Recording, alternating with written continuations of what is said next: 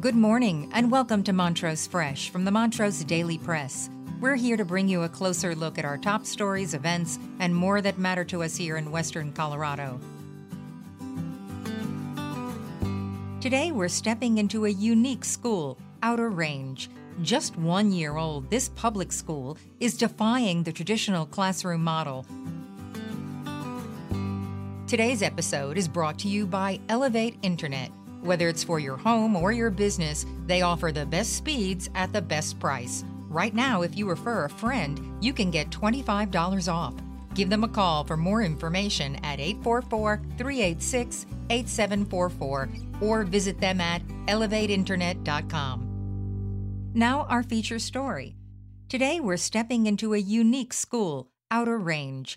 Just one year old, this public school is defying the traditional classroom model Outer Range champions outdoor and experiential learning, propelling its rapid expansion.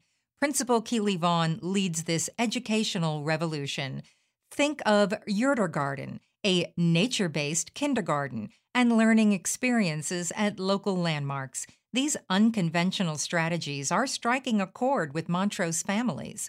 In its debut year, Outer Range catered to 28 preschoolers, 22 Yurtergarteners, and 14 high school students through the Timberline Coalition elective program. This year, it's set to double with mixed age groups for elementary students, a founding middle school cohort, and an added Timberline Coalition group.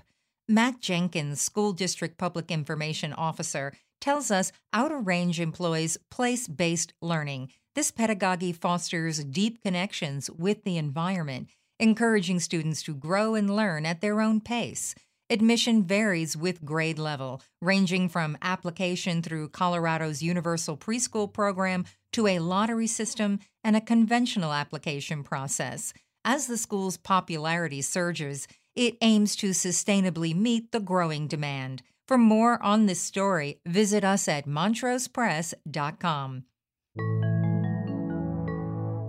You can also stay up to date on Nabur. Nabur is a free online forum you can trust to connect with your community, focus on facts, and make a difference. Join the conversation. Visit nabur.montrosepress.com.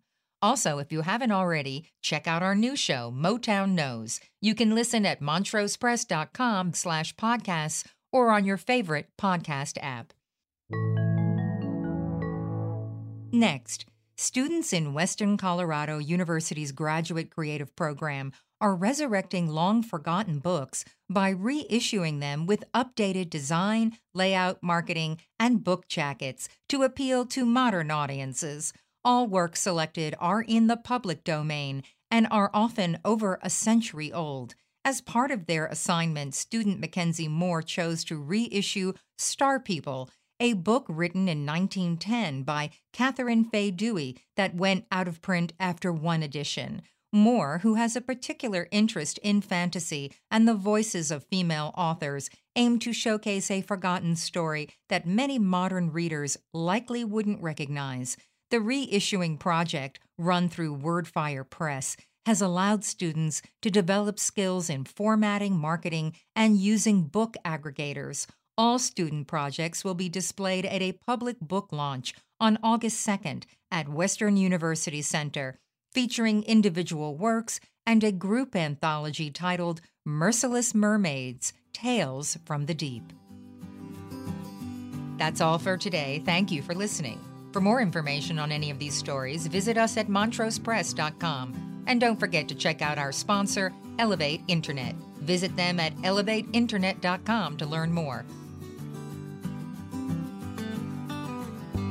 For more than 137 years, the Montrose Daily Press has been dedicated to shining a light on all the issues that matter to our community.